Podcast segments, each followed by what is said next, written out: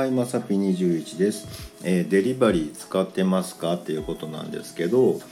あのーまあ、うちね、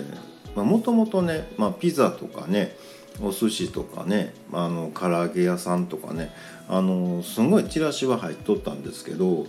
まあ、このご時世すごい伸ばしてきてるのがあのウーバー系のものですよね。で昨日もね、まあ、あのクーポン付きの、ね、チラシみたいなね、もうそれがもうにせんごひゃくえんとかにせんえんオフみたいなねやつがね、昨日ウーバーイーツと、えーとメニューとフードパンダね、えー、みっついっぺんに入っててね、なんかすごいなぁ思ってね。でまあ、あのまあ、うちね、まあ、例えばこういうのでアプリで見たら、うん、持ってきてもらうよりかね、ふらっと自分で行った方が早いんですよ。うん、なのでほぼほぼ使わないんですけど、まあ、今後長い目で考えた時に、